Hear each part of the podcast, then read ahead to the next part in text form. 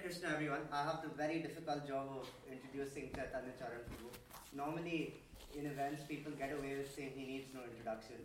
And I would have done the same, but I just want to say all of what he's done so that we can appreciate him better. On a personal level, I think Chaitanya Charan Prabhu is one of the most analytical, process driven, scientific people I've ever met, which is why this event really does talk about science and spirituality. I'll read his official introduction, but I've embedded some things of my own in the middle. So this comes from your YouTube channel, approved by you. Chaitanya Charan Das is a monk, as you can see, spiritual mentor and author.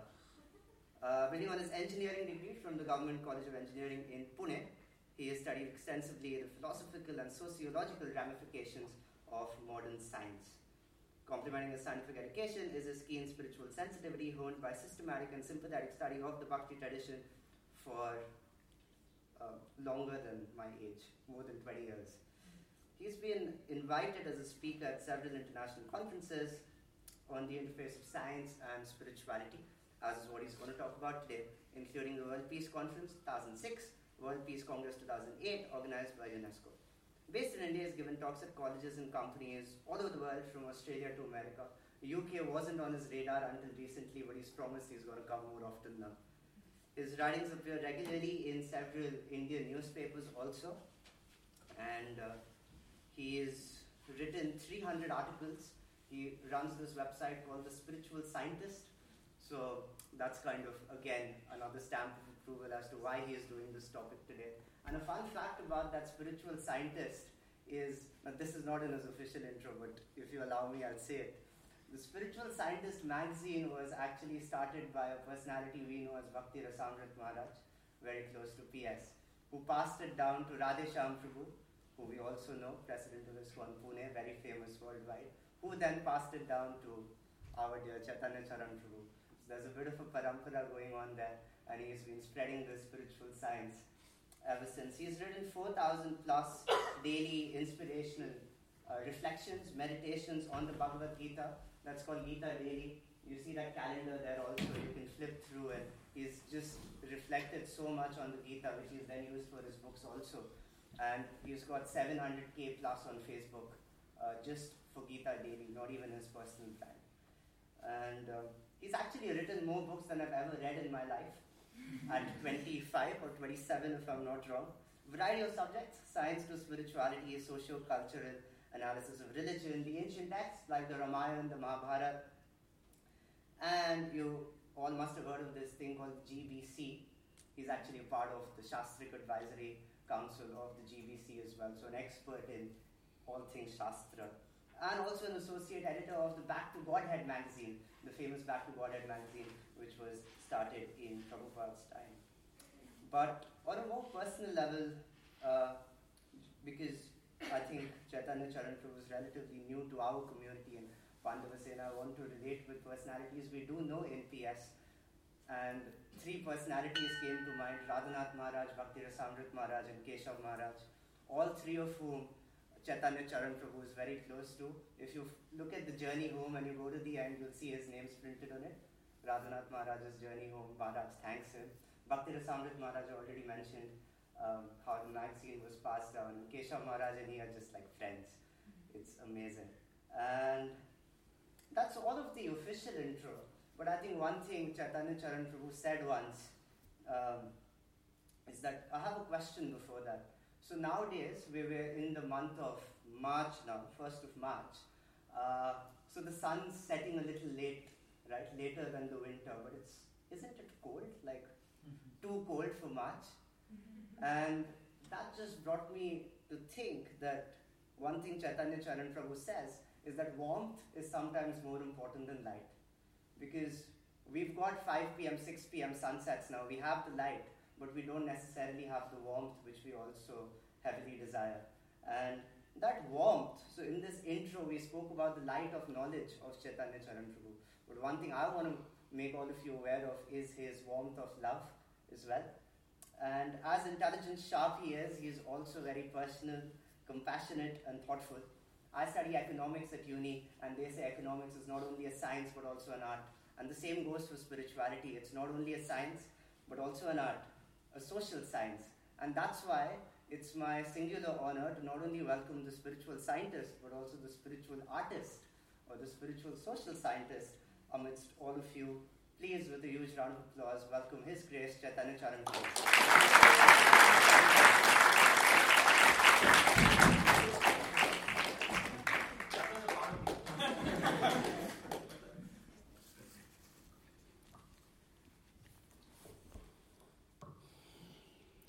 After that introduction, whatever I speak is going to be an anticlimax now. so I'm grateful to be here with all of you today. Am I audible? Okay.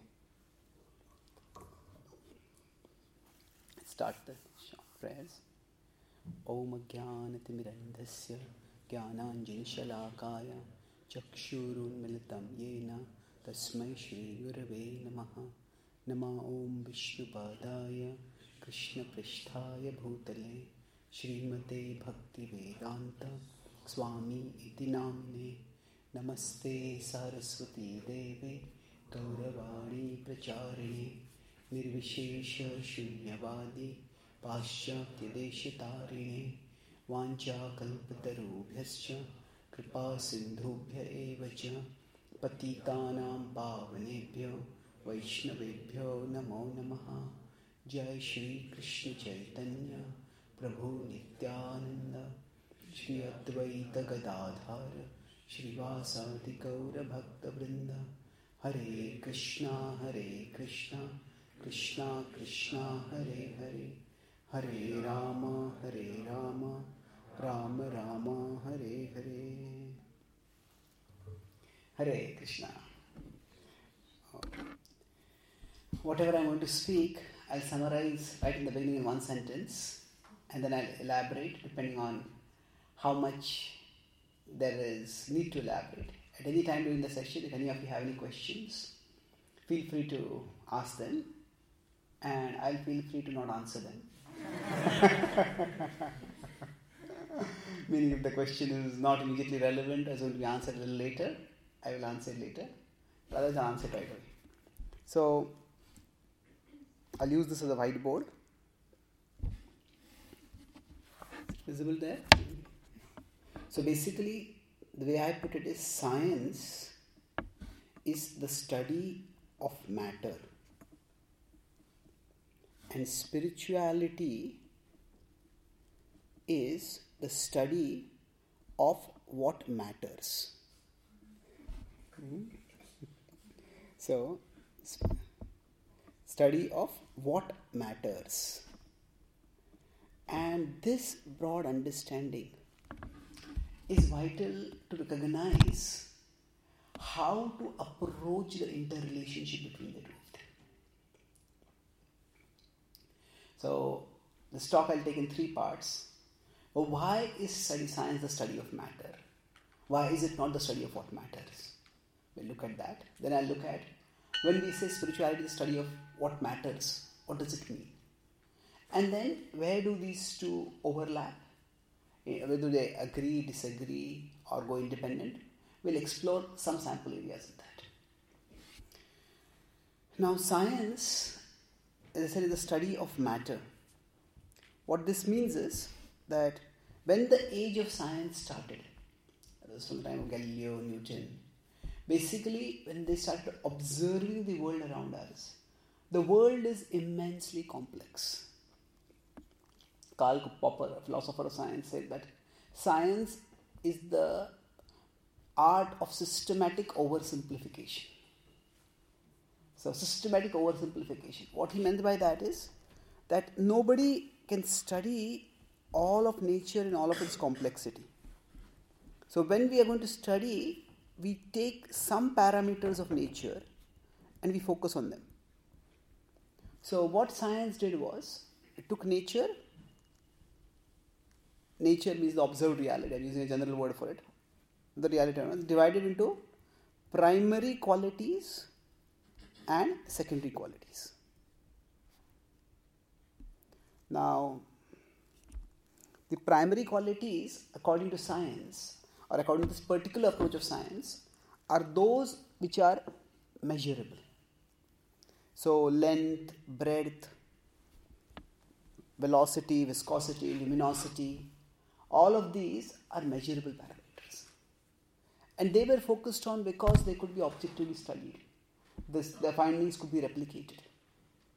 But in the process, everything that cannot be measured was treated as a secondary quality.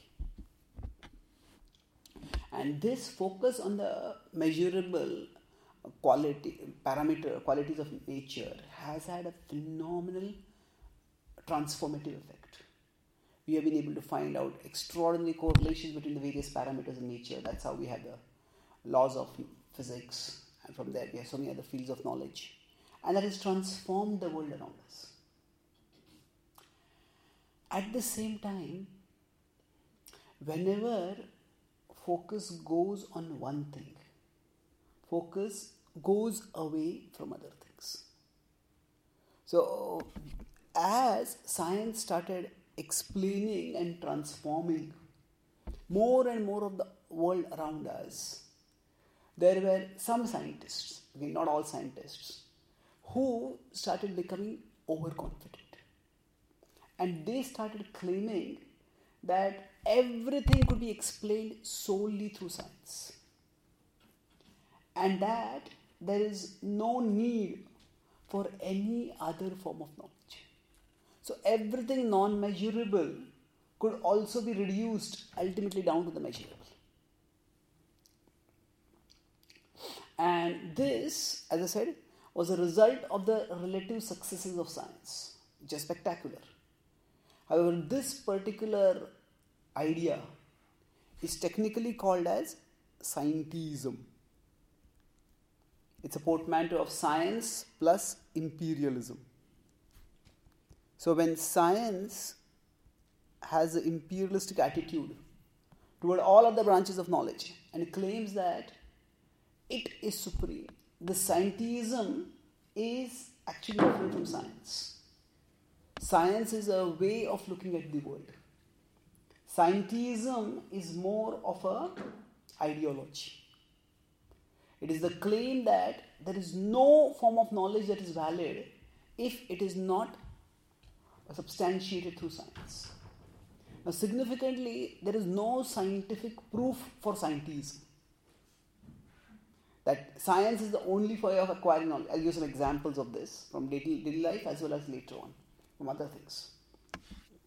So, to uh, understand this, see, generally, whatever we want to understand, what we try to do is we try to place it in a cause effect context.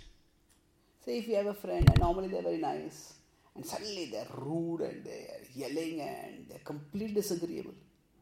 Yes, what happened?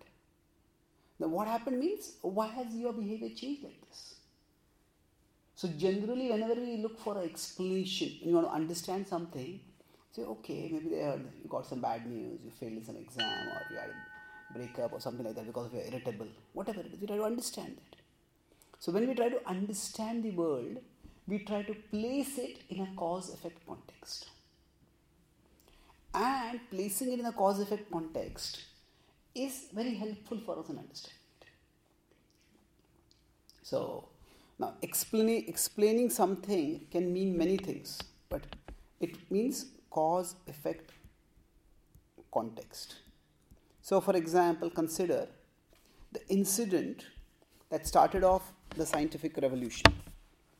That was, say, when Newton is re- the app, Newton the apple. Some people say the apple fell on top of him.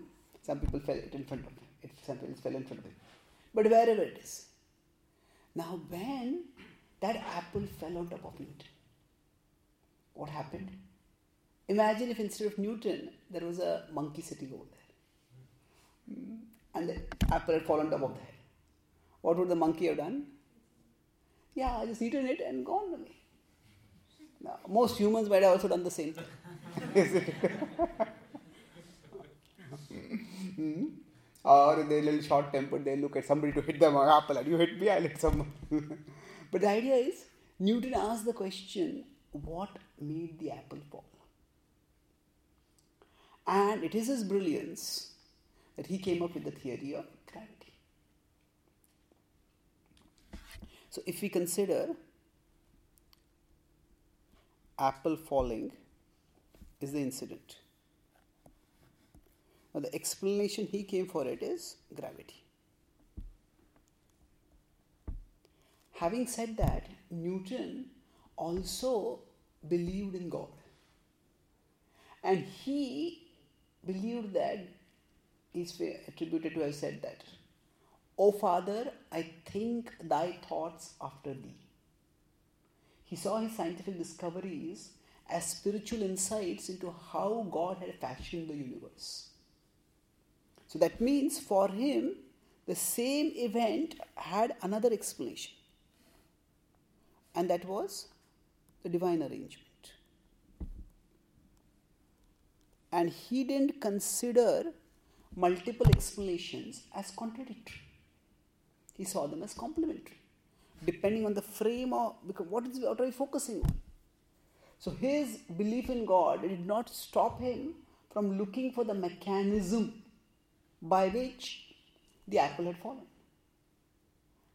So we could say this gravity is the mechanical explanation. This we could say is a more personal explanation. And the two are not contradictory. Even in our day to day life, we understand the same event can have multiple explanations. So, right now, if so you start feeling cold. Now, you could feel cold because maybe you're not wearing warm clothes, maybe because you're sitting near a window which is open, maybe it's because uh, you're having fever, maybe it's because uh, you've eaten some cold food and the effect is coming upon you. The same event can have multiple causes. And intelligence means to know which cause to focus on. Say, we say, oh, you know, there's climate change, and because of that it's cold. Okay, if somebody says, I'm feeling cold, if some guest comes to our house and they say, I'm feeling cold, what to do? There's climate change. no, that's not the relevant explanation at that time. Hmm? We give them some warm clothes, give them some blankets, some comforters. So, intelligence means to know which level of explanation, which causal context to choose when. So, just uh, so this idea that there can be multiple causes for the same ex- event, or not multiple causes, you could say multiple cause effect correlations or explanations for the same event. This is something which we all understand intuitively. Now, let's consider an example where, say, somebody might go completely off in giving a cause effect correlation. Say there is, I was just looking around the school, you have so many, so many sports stadiums over here, sports. So, say there's a cricket match, maybe India Pakistan cricket match is there, and the World Cup final is there and say Virat Kohli is batting, and India needs a sixer of the last ball, and the ball is a short pitch ball, it's a hook and goes for a six, and everybody celebrates. And then in the post-match interview, Kohli is asked, "How did you hit that six? He says, "By Newton's laws of motion." now, is that a correct explanation? yeah, it is not incorrect, but it's not the relevant explanation. If by Newton's laws of motion, you can say, okay, the ball came at this speed, the bat was swung at this speed, the bat's weight was this much, and the bat and the ball collided at this angle. If they had collided at a slightly different angle, the ball would have ballooned up, would have caught by the fielder instead of going over the boundary. So Newton's laws of motion is a valid explanation. But that is not the relevant explanation. What we would want to know over there is how do you anticipate that there would be a bouncer? Or how do you play the hook, hook shot so You might say that, now I've been practicing this. I studied this ball. I knew this is what he would do. So there we are looking for the personal explanation. So the mechanical and the personal explanations can both go together. And the two, again, as I said, they're not com- contradictory, they're complementary. So science focuses on the mechanical explanations. And that's fair enough. Science works by a method called methodological naturalism. That means science, as a matter of methodology, looks for natural explanations for natural phenomena. By here, natural means mechanical, mathematical as is possible. That's the way science works. And as a methodology, that's perfectly fine. However, there's a difference between methodological naturalism and metaphysical naturalism. Metaphysical naturalism, these two are not equal. So, metaph- meta- so if, say, the apple has fallen, methodological naturalism means to understand what made the apple fall as a mechanical, as a mechanism. Metaphysical naturalism holds that this is the only explanation, and there is no other explanation at all. That, that means, so science is methodological naturalistic, scientism is metaphysically naturalistic.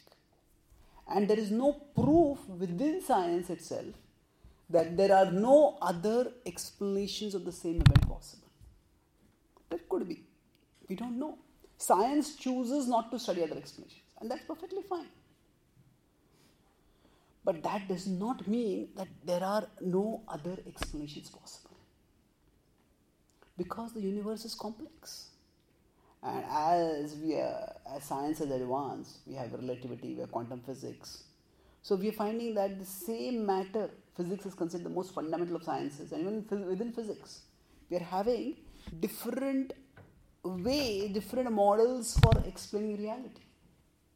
And quantum physics and relativity are basically contradictory in many ways. They're violently contradictory. And yet, the, in terms of the conceptual model, and yet, in terms of the implementation, they both work in their domains. So, which is real? Well, it's a model. It's one level of explanation which you say generally quantum physics works for subatomic particles. Relativity is especially relevant for objects moving at near the speed of light, cosmic objects. And they both work in their own way. So the idea that, that the same thing can have multiple levels of explanation is not just something which is there in our common experience. It is also an idea at the cutting edge of science. So science, as I started with the point, is science is the study of matter. And as far as the study of matter goes, credit needs to be given for the hard work of the scientists, for the brilliance of the technologists who have used the scientific knowledge to come up with various comforts and facilities, and the way the world has been transformed.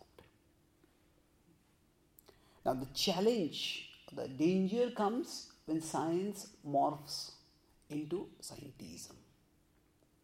Scientism is the idea that there is no reality beyond the naturalistic.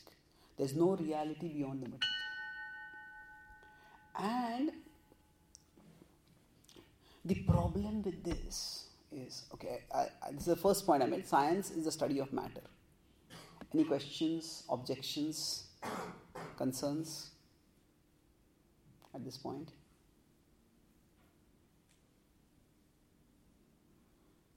Yes.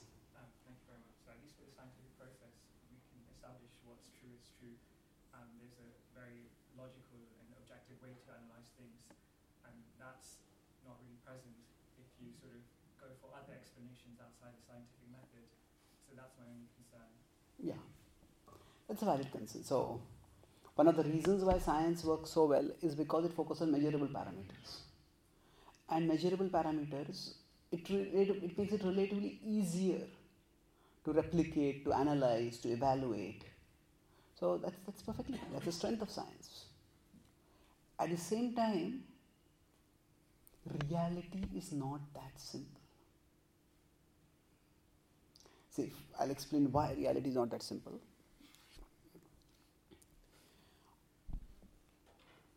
So the second part of the topic was spirituality is the study of what matters.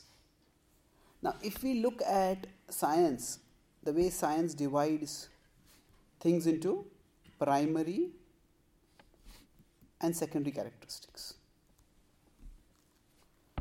So now, generally, if we consider the mathematically measurable parameters, they may be primary in science, but if we consider our daily experience, are they the most primary parameters that we think of? If you meet someone, I met a very interesting person, okay? That person weighs 150 pounds and is 5 feet 7 inches. Okay, it's a useful parameter.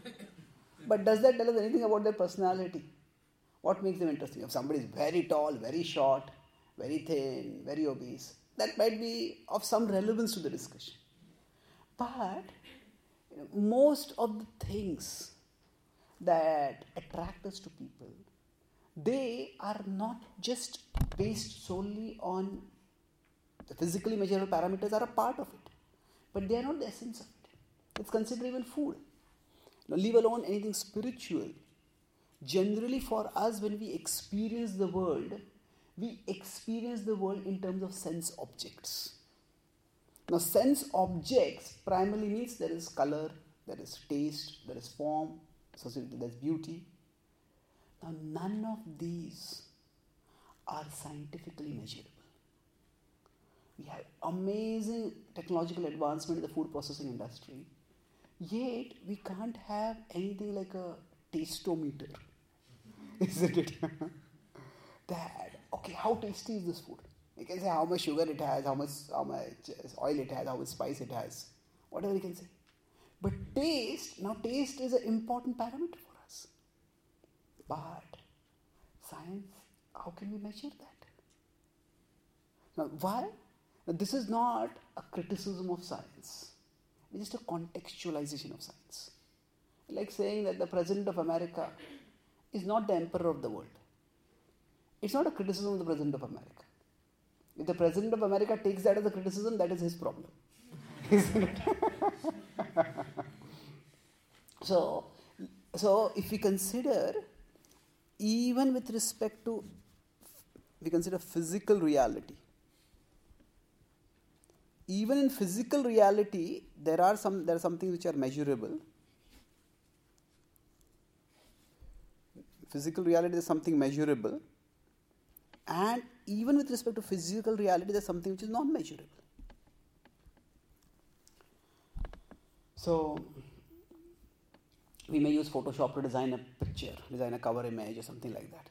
Now, Photoshop can tell us exactly how much percentage color we have used where. But when does the image really look beautiful? Now that's something. The beauty is again not a measurable parameter. So beauty, taste, fragrance, this is not measurable.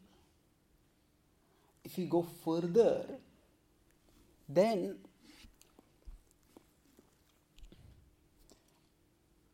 one of the primary purposes of medical science is to free people from pain. And yet, with all our medical advancement, we don't really have anything like a painometer. A doctor can estimate, oh, your, your bone has got dislocated this much, must be very painful. But how do you quantify pain? Doctors may ask on a scale of 1 to 10, how much is the pain? It's 1000. a patient in this, it's unbearable. so, so we, we can't have a painometer. Nowadays, relationships are a matter of such great anxiety. When two people are trying to develop a relationship, each person wants to know whether the other person really cares for me. Now, if a boy proposes to a girl, please marry me. I have to. So convenient the girl had a love-o-meter. Let's put it on your heart. Let's see how much you love me. now, we don't have anything like that. So, as I talk it, there's pain, there is love. These are all very important things for us. But none of these are measurable. So, the point I'm making is the world in our daily experience, often these become secondary and these become primary. So the world of science does not necessarily match in its valuation with the world of our daily experience. And this is where the spirituality as given in the Vedic literature can be very helpful. It says that reality is three level.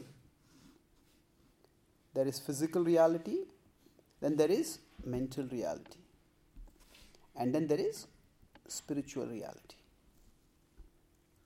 So, the non measurable aspects of physical reality. These are, characterized, these are aspects of physical reality only, but they're non measurable. And uh, how are they experienced? They are experienced through these higher domains, to the level of the mind and ultimately to the level of the spirit. So, these, so now I'm talking about two distinct things over here. First is that I talk about the study of matter and the study of what matters is what we're discussing. So when you're talking about spirituality, the study of what matters, I started by making this point that even in our daily life, what matters is not always matter, or what is not always measurable, or what is measurable is not always what matters. I was saying that everything that is countable doesn't count, everything that counts is not countable. So the point is that what really matters in life that is what spirituality is supposed to tell us. When Parikshit Maharaj sits down to hear the Srimad Bhagavatam, or when Arjuna, in the middle of the battlefield, uh, wants to study the Bhagavad Gita or wants to hear the Bhagavad Gita, at that time, they are not looking for material knowledge. It's remarkable that Krishna and Arjuna are in the middle of the battlefield but there is practically very little reference to the war in the Bhagavad Gita. There is no mention of battle strategy at all. There is no mention of war weapons at all. So Arjuna already had the knowledge of matter. He knew the weaponry that he could be used for fighting. But at that time, his question was what really matters? What is important for me? Is the kingdom, gaining the kingdom more important or is protecting the lives of my relatives more important? And the Gita tells him that actually there is something more important in both of these things. And that is your real identity and your real destiny. You are a part of the divine. You are meant to connect in love with the divine. When Parikshit Maharaj is about to die in seven days, at that time when he hears the Bhagavatam in the fifth canto, the Bhagavatam cosmology, his interest is not in getting a PhD in cosmology. He is interested in remembering Krishna. And the point of the Bhagavatam is that Krishna consciousness, remembrance of Krishna, can happen in two broad ways. Says one is we bring Krishna into our consciousness. This is the normal way we so we come to the temple, we chant the holy names, we hear Krishna's pastimes, we bring Krishna into our consciousness.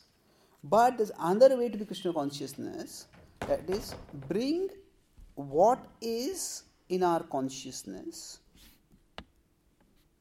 in, in connection with Krishna. That means what is already there within me, what is already there in my mind. How can I use that to remember Krishna. So at that time, thousands of years ago, when the Bhagavatam was spoken, there was a prevailing concept of cosmology. And that was already in his mind. But he wanted to know how can I connect this knowledge of cosmology with Krishna? With it's already there in my mind, how can I use it to remember Krishna? And that's why in the Bhagavatam, if we consider the 16th chapter, 25th chapter, those are the place chapters, 10 chapters which describe cosmology. And there the focus is there are some figures and facts described, but some description of Jambudvip is there, and there's some dimension, and after that, there's a long series of verses which are the prayers by the residents of Jambudvip to Supreme Lord. So the point of the Bhagavatam is not to give cosmo- cosmography or geography. The point is of the Bhagavatam is to show how everywhere in the universe there is dharma and devotion. And thus, oh Parikshit Maharaj, what you are doing is what thoughtful people all over the world are doing, focusing on Krishna. So the purpose of the Bhagavatam, the purpose of spirituality, so I'm talking, I started from scripture. I'm giving this as an example. I started by saying, saying of how in our daily life also, what matters is not really matter all the time. And I give the example of in scripture, what happens is the focus is on what matters. And there is knowledge of matter given over there. But that is not the primary thing. The primary knowledge is the study of what matters. And then, now, when we understand spirituality for ourselves, or we try to practice spirituality, even then, what are we trying to do? For example, when people meditate, or people go to some, they hear some serene music, they go close to nature, what are they trying to do? They are trying to reconnect with themselves. They are trying to realign themselves with what really matters for them. When we ourselves become a little more spiritually conscious, what happens is we might be agitated. This person said like this to me, and that person did that to me, and I made this mistake over here, and I couldn't achieve this, and that didn't work out. We are agitated. And then as we become more spiritually conscious, we realize, okay, these things matter, but they don't matter so much. Now there is my inner stability, my inner consciousness, my calmness that matters even more. These things will come and they'll go. So, spirituality is meant to align us with what really matters in our life. And that's how, amid agitation, it can bring calmness. Amid confusion, it can bring clarity. In fact, whenever we talk about any impurity, whether we talk about greed or we talk about jealousy hmm, or we talk about anger, what do they do? All of these have one common feature. They distort, or we can say even invert, our understanding of what matters. When I'm angry with someone, putting that person in their place becomes the most important thing. But maybe before I put somebody in their place, I should put myself in their place. What are they going through? Why did they do like this? But when we get angry, we take one small incident and we can, it may not be small, it may be a big incident, but generally the causes of anger are never as painful as the consequences of anger. When we act out of anger, we end up making bad things worse. So, what happens is each of these, you can talk about jealousy, we may have a friend, do something, they attain some success, they gain something, and then we feel so angry, we feel so we feel so bad that we want to pull that person down. And maybe I had a temporary bad feeling at that time, but what happened was, in that bad feeling, I did something which ruins my friendship, which goes against my own values, which gives me regret, which makes me maybe culpable, uh, if not legally, morally. So basically, when we talk about spirituality, it is about aligning our priorities with what matters. And most of what we call as impurities, they're not just religious taboos. They're actually inner forces which distort or invert our understanding of what matters.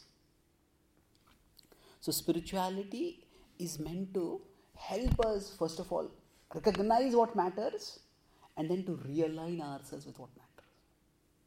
And from that perspective, science and spirituality can both work together harmoniously. Science can improve the outer world. Oh, we have, we in the past we used to use bullock carts or chariots, and now we can use cars and planes for flying. That's impressive. Science can improve things in the outer world. Spirituality can improve things in the inner world. In the inner world, we have misconceptions and we have impurities that distort our understanding of what matters. And correcting that is extremely important. And this is when I say what matters, it doesn't even have to be according to some some scripture written by someone. Even according to our own value system. The what really matters for us, we don't focus on that too much. Or we get diverted from that quite often. So this way, if you see, both of them have their own domains. Science is the study of matter and it can improve things in the outer world. Spirituality is the study of what matters and it can improve things in the inner world. Now, there are areas, I'll conclude this point, there are areas where the two may seem to be contradictory. But generally, this contradiction occurs because of three reasons. One is overreach due to science, second is overreach due to spirituality, and third is the reduction of complexity to simplicity. Something is very complex and you make it very simple. So science may overreach. And like I gave the example of scientism. Scientism is an example of science overreach. Say for example, if I have a map, I'll talk about resolving contradictions if there are contradictions, how do we resolve it? First is science overreach. Now, I will not go into too many scientific examples, but I'll give a simple day to day example to understand this idea of overreach. Suppose we have a map and we are going to meet a friend, and that map is guiding us. Okay, turn right, go left, and you'll come to a come to a hill, then you'll come to a river, then you'll come to an expressway, and everything that the map says is right. And then we start, as everything that the map says turns out to be right, we start trusting the map more and more and more. And then finally we reach our friend. You're, you have arrived at your destination. And you go and knock at the door. And knock at the door, our friend opens it and, hey, welcome. And they look at a map. I don't see you in your in my I don't see you in my map. Therefore, you don't exist. Say, your brain doesn't exist. so what has happened is there is well if I trust my map, that is good. But if my trust my my trust in my map makes me deny the reality of my very friend who is in front of me, what has happened is this is a non-scientific extrapolation of scientific data. Scientific data is that I use the map and whatever I follow the map, I got to the destination. But from that, when I extrapolate it to a non scientific degree, that's where the problem comes. So, similarly, scientists may say that, okay, there is some scientists, again, when I use the word scientists, I'm using it more in the sense of those who are following scientism, not science per se. So, they say that there is no such thing as consciousness, there is no such thing as soul. Well, they're beyond the domain of the study of science. So that is something which is a non scientific extrapolation. So there can be scientific overreach. Now, similarly, there can be scriptural or spiritual overreach. Now, spiritual overreach means what? That if we try to attribute God or spirituality as the explanation for everything, then we deny science its own domain. So, for example, if somebody says, Why did I get this sickness? Oh, it was God's will. Okay. If somebody eats a dozen ice creams on a cold night like this, and the next day the throat is in agony. Now, was that God's will? Well, no, it was your own actions. That's, uh, you ate that cold, that's why it's a problem over here. So, sometimes it has happened that in the name of bringing God's will everywhere, common sense explanations as well as rational explanations are denied their place. So, for example, in America, there are, there are some places in universities where Mm. where uh, where there is a strong opposition to religion. America, southern part of America, especially the Bible Belt, is quite evangelically Christian, and some and Christianity is very big and uh, multifaceted. But some uh, some aspects of Christianity are hardline. I'm not using Christianity uh, to target Christianity. I'm just giving this as an example. That could be in any religion, including in the Vedic path also. So what happened was there is this idea that all our sufferings are because of our sins. And if you accept Jesus as your Savior, then you're, you are freed from all your sins. And if you're freed from all your sins, then you will have no more problems. So there are there are young kids who go to colleges. This happened now. Stop. It's in stop. But they go to colleges, and when they go to college, schools or colleges, accept Jesus as Savior, and they have some kind of experience. Maybe some some speakers have some charisma, and they get captivated. And there might be kids who are Christianity is often associated with some kind of magical healing. So they say, "Oh, you come there with glasses or crutches, and you just you no longer need them." There are kids who need glasses for functioning. They're told, no need for glasses. Just give it up. You can see. He says, no, I can't see. Have faith. Uh, no, I still can't see. Oh, have faith. So first of all, the poor person is not able to see, and then you make them feel guilty that you are not having enough faith. That's why you're not seeing. So uh, now, if you're not seeing, that's just a mechanical thing the eye's function is decreased and use a mechanical function, mechanical arrangement for fixing that. So, if we try to bring God into every domain, God, we don't bring God into the material domain in the sense that God does not replace the material mechanism in this world. In the Vedic context, we have the science, we have a medical science called Ayurveda. its methodology is different from allopathy, but even Ayurveda is methodological naturalistic. If you go to Ayurvedic doctor and say my stomach is upset, he doesn't say God is angry with you. There's a there's a kapha vata pitta, there's an imbalance because of those. And that's caused it. And let's see what material mechanism we can use to fix it. So there is a possibility that if we bring scripture or God as God is maybe the ultimate explanation for everything Gravity would not exist without God. So, in that sense, we can say God is the ultimate explanation. But we start bringing God as the immediate explanation for everything. Then we deny science its valid jurisdiction. And this is these are the these, when, when this is done by some religious people, and that's what puts intelligent people away. They just put them off completely. You know, you, you people are superstitious, you are irrational. I don't want anything to do with you. And the third is complexity is reduced to simplicity. Now, some places it is good to reduce complexity to simplicity. Einstein said that. Einstein is said to have said. There are many things which Einstein is attributed to. Don't know how many of them are actually true. He said to have said that mm, that scientific laws should be science should be made as simple as possible, but not more simple than possible. Sometimes reality itself is complex. So, questions like the origin of the universe, the origin of life, these are very complex things. None of us have first person evidence about what exactly happened. What was the mechanism by which something came out? What were the non mechanical factors involved over there? So, were there non mechanical factors involved? So, when somebody just reduces complexity to simplicity, this is right, this is wrong. Well, maybe, maybe. Is the Big Bang theory wrong?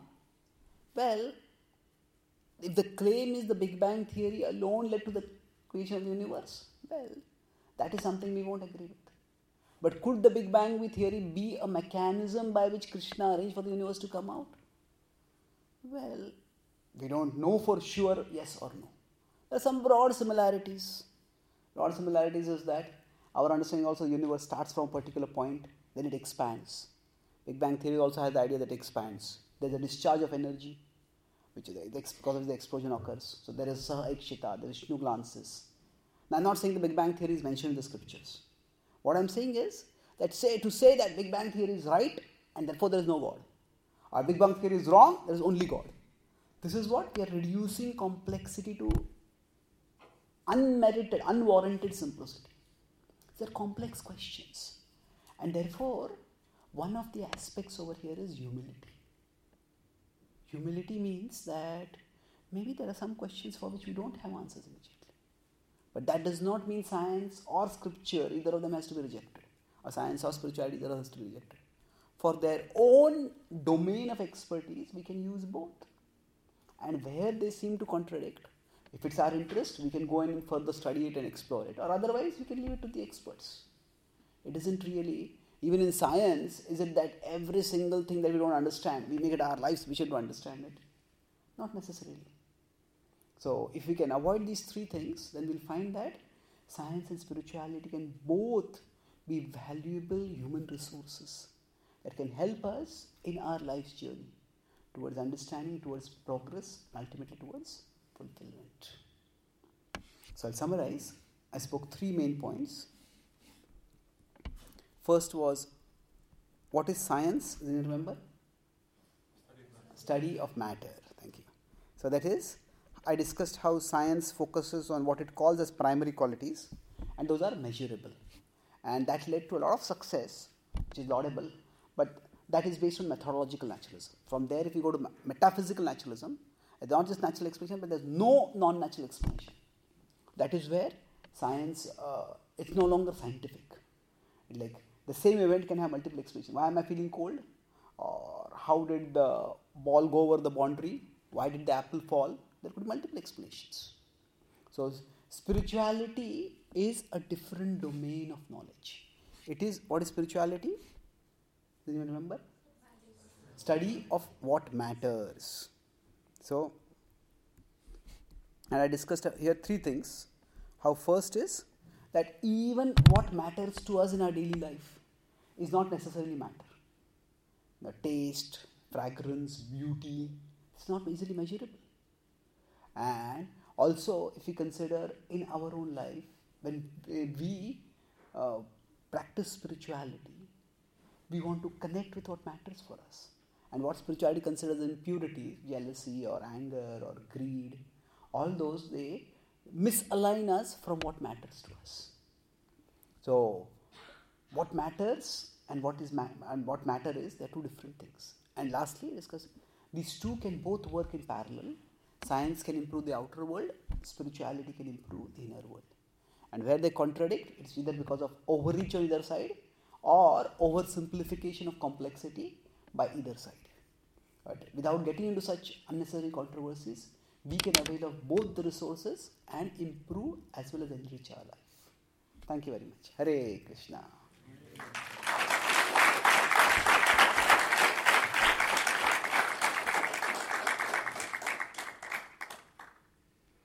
Are there any questions or comments? Yes, Hi, ma'am. You spoke about the three levels of the material, uh, the mental, and the spiritual. And you also talking about the spiritual overreach. And we had some time ago the discussion um, one thing is, let's say, material pain. Let's say we are actually materially hurt. We know that as this understanding Krishna, understanding spirituality will not help us from that. But for example, mental distress. Um, an argument was made that Arjuna in the beginning of the Bhagavad Gita, he was in mental distress and then understanding spirituality actually helped him out of the mental distress. How does that kind of correlate? Is how we are we identifying with mind in that case and understanding spirituality, or are we just kind of um, stop identifying with the mind and identifying with the soul, and that's why we separate ourselves from that pain, mental okay, pain? Good question. So, can spirituality heal mental pain? That's a broad question. Well, it depends. See, in the yoga texts, broadly, it is said that there are three levels to the mind this is the soul, this is the body, this is the mind, this is the soul. So, the, so the mind itself is said to have there is a inner mind, there is a middle mind, and is outer mind. So the outer mind is very much related with the body and the brain. So for example, if somebody is feeling, uh, somebody is just not able to sleep, now, maybe there is some chemical imbalance in their brain, and they just they, they take some chemical and just they're able to sleep. sometimes functionally, there are there can be the structural or uh, biochemical imbalance, structural damage or biochemical imbalance in the brain that can cause emotions. See, emotions are, coming from something higher, but they are associated with something physical.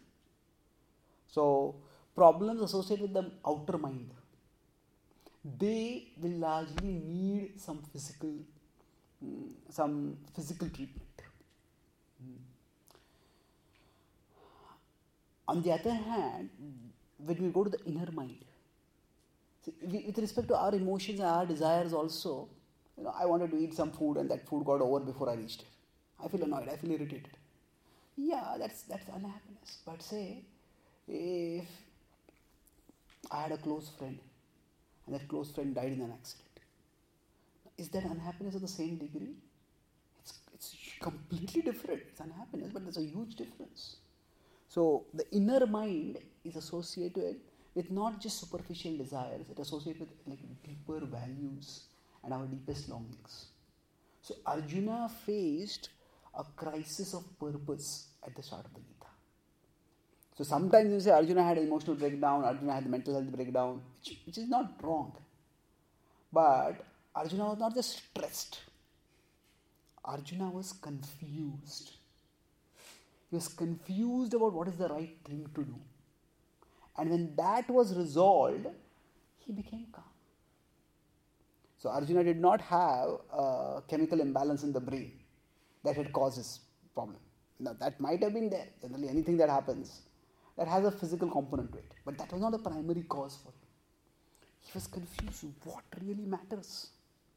And so, depending on the kind of mental health problem that is there, we'll have to see what approach will work. So, in general, uh, as we are moving more and more towards uh, what has been called the the medicalization of health. That means for every single problem, every sneeze, take a pill. Now, if somebody has, you know, somebody has poor health, they just lost their job, their relationships are broken apart, and they say, I'm depressed, give me some pills. Okay, maybe you need to take some pills at that time. But that is not going to fix the issue unless you deal with the real issues in your life. You have to work at improving your relationship, you have to find a good job, you have to work at improving your health. So, if there is a depressing reality in your life, taking depression, antidepressant pills are not going to really help deal with that. That could be one tool in a multifaceted approach.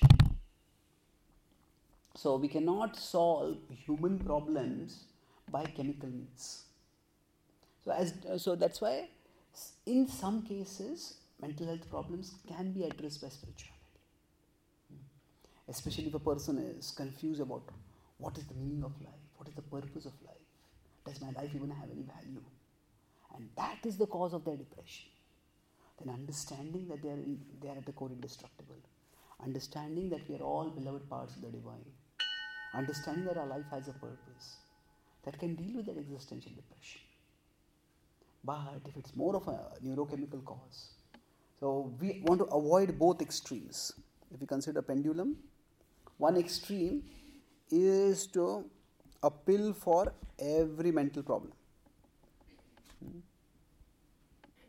We don't consider anything else necessary. And then the other, so this would be, you could say, the extreme materialistic approach.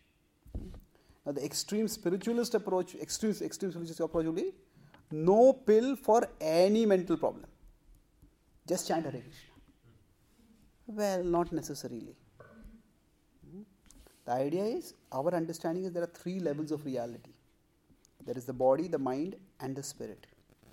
And each of them needs its appropriate treatment. So, what will be the appropriate treatment for the mind? That depends. At a deepest level, definitely, it is spirituality that can calm and uh, clarify and make the mind contented. But at, at other, there could be other aspects also which we, appropriate dealing with. Does answer your question? You had a question? Thank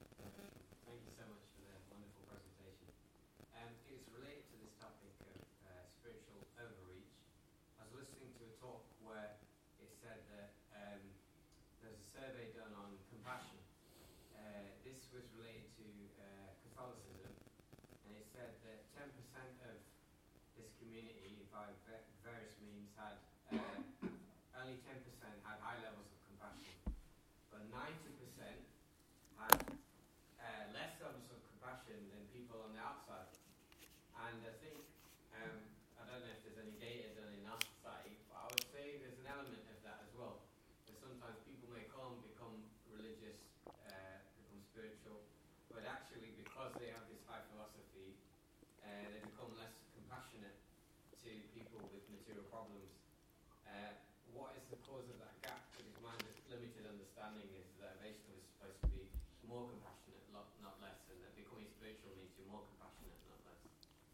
Yeah, it's true. It's an important question. Why is it that sometimes religious people become less compassionate uh, than other people? Well, the two reasons, my understanding mainly for this. The one is that our spirituality is meant to expand our identity beyond our humanity. It is not meant to extinguish our humanity.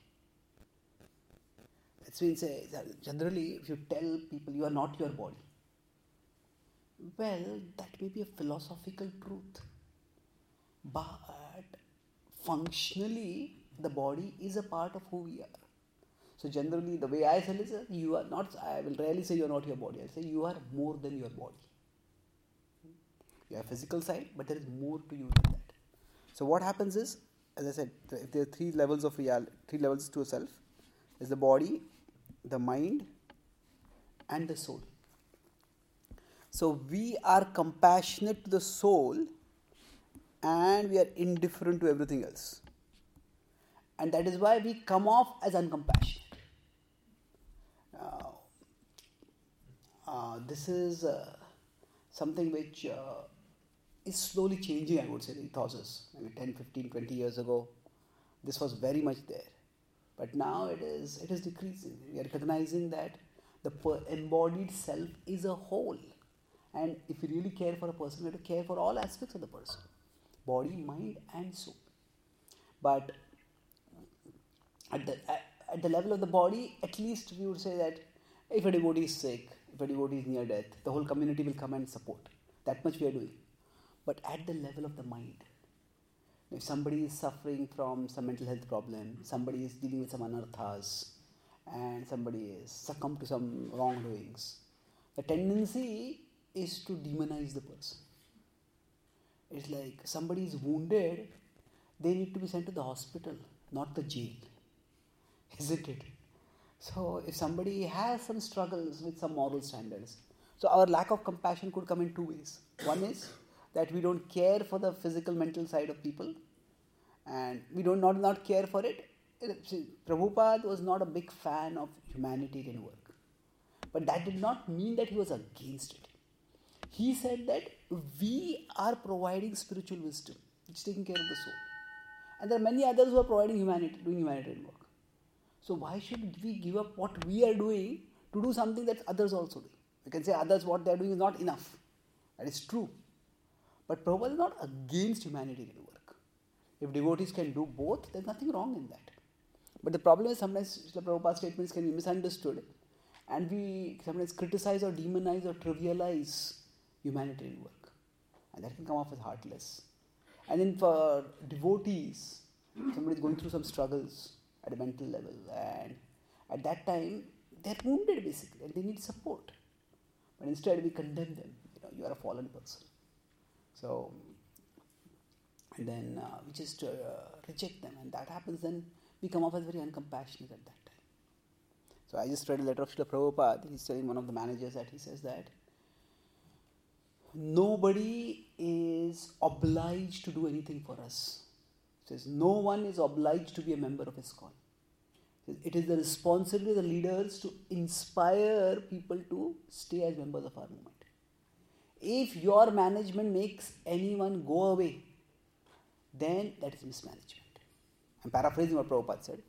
But the point is sometimes we just say that I'm a strong devotee. I'm not going to compromise. Okay, you're not going to compromise, but what are you doing is defeating the purpose. So I think that's why when we misunderstand uh, what spirituality, what So, when you understand what spirituality means, it means that, okay, I'm not just the body, I am more than the body. Expand our conception of our identity. But instead, what we do is we extinguish these sides. We extinguish our body, our mind, just focus on the soul. And we come up as uncompassionate. Does that answer your question? Okay. Yes. Any other Facebook on the Prabhu, uh, you Yeah, you need to stop. I, I think this will be the last last question. Okay, sure.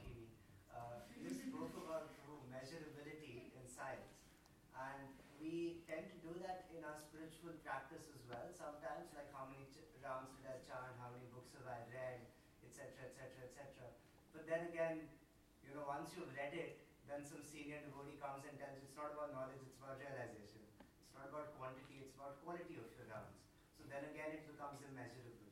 So how do we then track our performance and our progress or our growth or our development in spirituality if everything is inherently immeasurable? Okay. See, there is more to bhakti than rules. But it's more, not less. that means the rules are important. But it's not just that the rules alone are everything. See, in our tradition itself, there are resources. So we could say measurable parameters, we can broadly equate with rules. If you chant this many rounds, should wake up at this time, you should do this, this, this. Those are rules. So in our own tradition, there is this concept called niyamagraha. Niyamagraha, it has two different meanings. One is that, okay, niyam agraha, just rejecting the rules, saying that they are unimportant. Agraha is to not accept. And agraha is to that they are everything. That, that's that the rules are here they are nothing. Rules don't matter. Bhakti is just a matter of the heart. And yeah, bhakti is a matter of the heart. But the heart has to be expressed through actions. You know, otherwise, what's the point of saying that something is in my heart but never comes out of the heart? So, if say, if you consider ultimately that it's a relationship with Krishna, like in any relationship, if we're serious about that relationship, we try to align our life, or at least adjust our life to some extent, in a way that we do some of the things that please the other person, and we avoid the things that displease the other person. That's just what is required in the relationship. And if the other person is a good person, then though the changes required for doing that are actually good for us. They bring out our higher side and they push, push away our lower side. So with Krishna, that's what happens. So if we say that there should be no rules at all, then that's a problem because then we're not serious about our relationship with Krishna. Mhm. But on the other hand, if we reduce the relationship with Krishna only to rules, then that doesn't work. The relationship is much more. So Srila Prabhupada himself was very aware of these things. When Srila Prabhupada met the life, his, many of his life, the life members who supported him in, in the building of many temples in India, most of them were not really chanting 16 rounds. Most of them were not really very interested in becoming initiated disciples. But Prabhupada appreciated the service attitude. And they appreciated Prabhupada's saintliness, they appreciated Prabhupada's outreach, and they had many of them had a very close relationship with Sri Prabhupada. And Prabhupada was not going around telling them how many rounds are you chanting and why not doing this, why not doing that. No, Prabhupada uh, appreciated the Seva Bhav. So, I think as uh, we, both as individuals and as leaders, we mature, we will know when to emphasize rules and when to de emphasize rules. Eventually, we as a movement cannot be a policing movement. You know, you have to do this, you ca- can't do this. Yeah, there are certain basic parameters that are there, but ultimately, we inspire. And then every devotee will decide the boundaries within which they can function sustainably. So that's how we move forward in life. So then every devotee may experience their relationship with Krishna within certain boundaries. And boundaries are going to be required. But what the boundaries are going to be, That can vary from person to person. Some devotees may get a lot of nourishment by doing outreach, say for example. Then they go for program, they stay late night, they talk with people. And then for them you tell them you have to wake up early in the morning. Well, you cannot uh, squeeze people from both sides. It says essentially if you don't sleep at the right time, you'll sleep at the wrong time.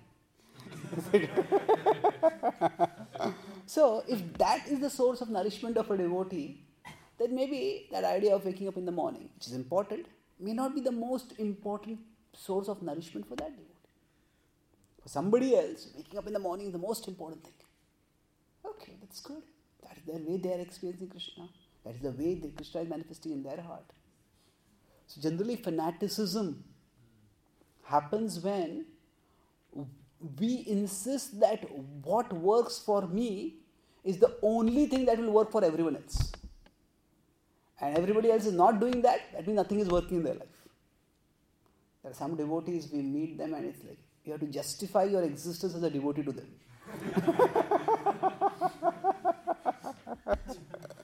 so, I think we can avoid that. So, and as we move forward, we all find our space in our relationship with Krishna. Okay? So, thank you very much. Srila Prabhupada ki, Gaur Bhakta Vrinda ki, Jai. Gaur Premanande. So, I have written a few books, especially some of the points that I spoke today are in this book, The Gita for Daily Mindfulness, 365 Reflections of Bhagavad Gita. And, oh, okay. No, this mindfulness.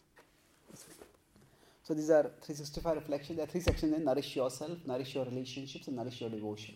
Each article is based on one one verse from the Gita. The article is just one one page. So it's easy to read in three four minutes. And there are about three three four reflection questions, three, three reflection questions which can also help you to introspect. And there is a section in this seeing the world through the eyes of the Gita. And much of what I spoke today is from this book. You want to study the Gita itself? There are these two books. This is the Gita from a rational perspective. If God controls everything, do we really have free will? If the moods do everything, then why are we held responsible for our actions? If we are to be detached from the fruits of our work, then what would motivate us to work? So, questions that might come in the mind of a rational reader for the Gita, they there are 100 questions addressed in this book. This is more from a Gita from a relational perspective. That is, how the Gita is not just philosophy, but it's actually an expression of Krishna's love for Arjuna and divinity's love for you, all humanity. That's explained in this book. And there's a calendar 365 quotes. So, like I was science is the study of matters, which is the study of what matters. There are, three, there are 365 quotes like that, also available in this calendar. okay. So, if you want any of these, they are available. If you take all of them, there is a they are available at a discount also, and I can sign some of them if you want. Thank you very much. Hare Krishna.